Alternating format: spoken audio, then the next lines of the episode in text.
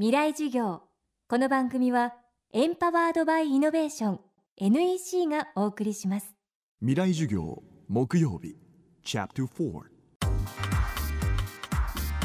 未来授業。今週の講師は JADA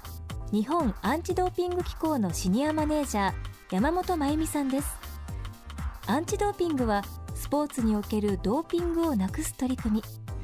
ドーピングに頼らない真のチャンピオンを目指すアスリートの育成を目指すとともに広くドーピングに関する啓蒙活動を行っています。2020年の東京オリンピックまで6年。安倍総理は開催招致のプレゼンテーションで Sports for Tomorrow というプランを示してオリンピックの遺産レガシーは人への投資だと呼びかけました。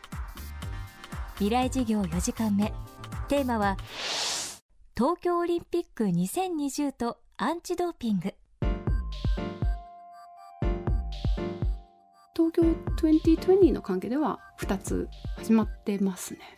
一つはあの組織委員会の中に計画の初めから JADA のスタッフがその組織委員会に入ってるっていうことでやっぱり認識も高めてもらいながらアンチドーピングのことが必ず入ってるっていう状況を作ってるっていうのが一つで2つ目が今の安倍首相が1年前のブエノスアイレスで東京って言われた時にあのプレゼンテーションで言ってた「スポーフォートマロー」というレガシーのプロジェクトがあるのででそれが3本柱になっていてでそのうちの1つがアンチドーピングの柱っていうこととしてまあ2020年が終わっても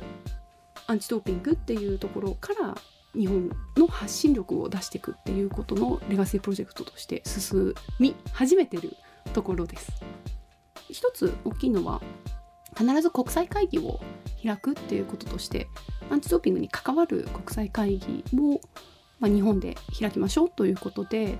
2015年とか、まあ、来年の1月に国際会議を開く予定ではいます。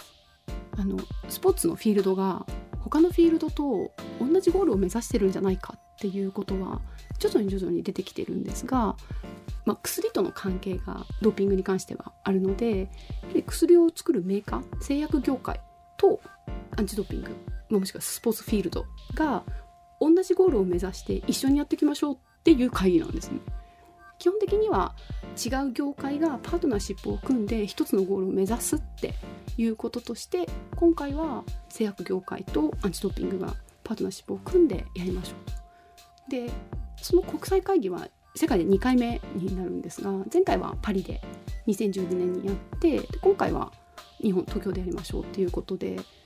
まあ世界からの注目アジアに対する注目としては日本にやはりあるっていうところ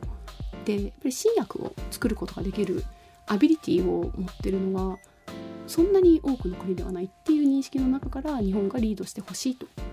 いうことをそれこそ世界の方の目から見られてるとこもありながら製薬業界にとってみたら薬が乱用されるっていうことはそもそも自分たちの目的にかなってないっていう認識がとても強くあるつまり薬はそもそも病気の人を治療するっていうことの目的のために作られてるのにもかかわらず乱用されるっていうことに関しては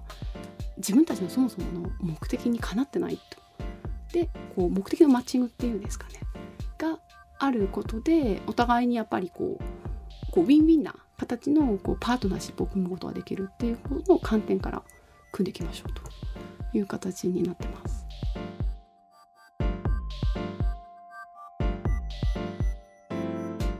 ドーピングに対する知識が必要なのはアスリートだけではありません選手を育てるコーチや監督健康を管理するトレーナーや医師さらには食事を作る調理スタッフにもドーピングの知識が必須。その環境づくりには社会全体のドーピングに対する意識向上が欠かせないと山本さんは言います。多分アンチョピンが面白いのはみんながチャンピオンなんですよね。つまりスポーツはもちろん一番になる。一番初めテープ切るとか高く飛びますとかっていうことはもちろん花形になるのでそれがなかったら多分スポーツじゃない部分も遊びになっちゃうからあると思うんですけどアンチドーピングはやっぱり勝ちが誰かいるってことではないんですよね。お互いがウィンウィンな状況を作りましょうっていうことがあるのでどの国の人とも結構こう仲良くやっていくというか同じ目的を達成しやすいっていうことがあります。でそれってスポーツの中で多分いろんなやっぱりパフォーマンスが高めるとかハイパフォーマンスなのでどんどんハイヤーハイヤーになっていく中でそういう意味ではアンチドーピングはいろんなこうリソースが違ったりとか国の在り方も違ったりとかするのでやり方は違うと思うんですけど目的が一緒なのでだから結構仲いいんですねみんな。パッションはシェアしてるっていうところが大きいんじゃないかなって思います。ドーピングをなくしフェアプレーの精神でスポーツに向き合う姿勢はプレイトゥルーという言葉で表現されます。プレイトゥルー日本語に置き換えると正しい道を歩んで勝利を手にすること。2020年の東京オリンピックを控え私たちには真のチャンピオンシップを支える知識と責任が求められています。今週は日本アンチドーピング機構シニアマネージャー山本真由美さんの授業をお届けしました。未来授業来週は文芸評論家神野俊文さんによる講義サッカーと人種差別についてお送りします。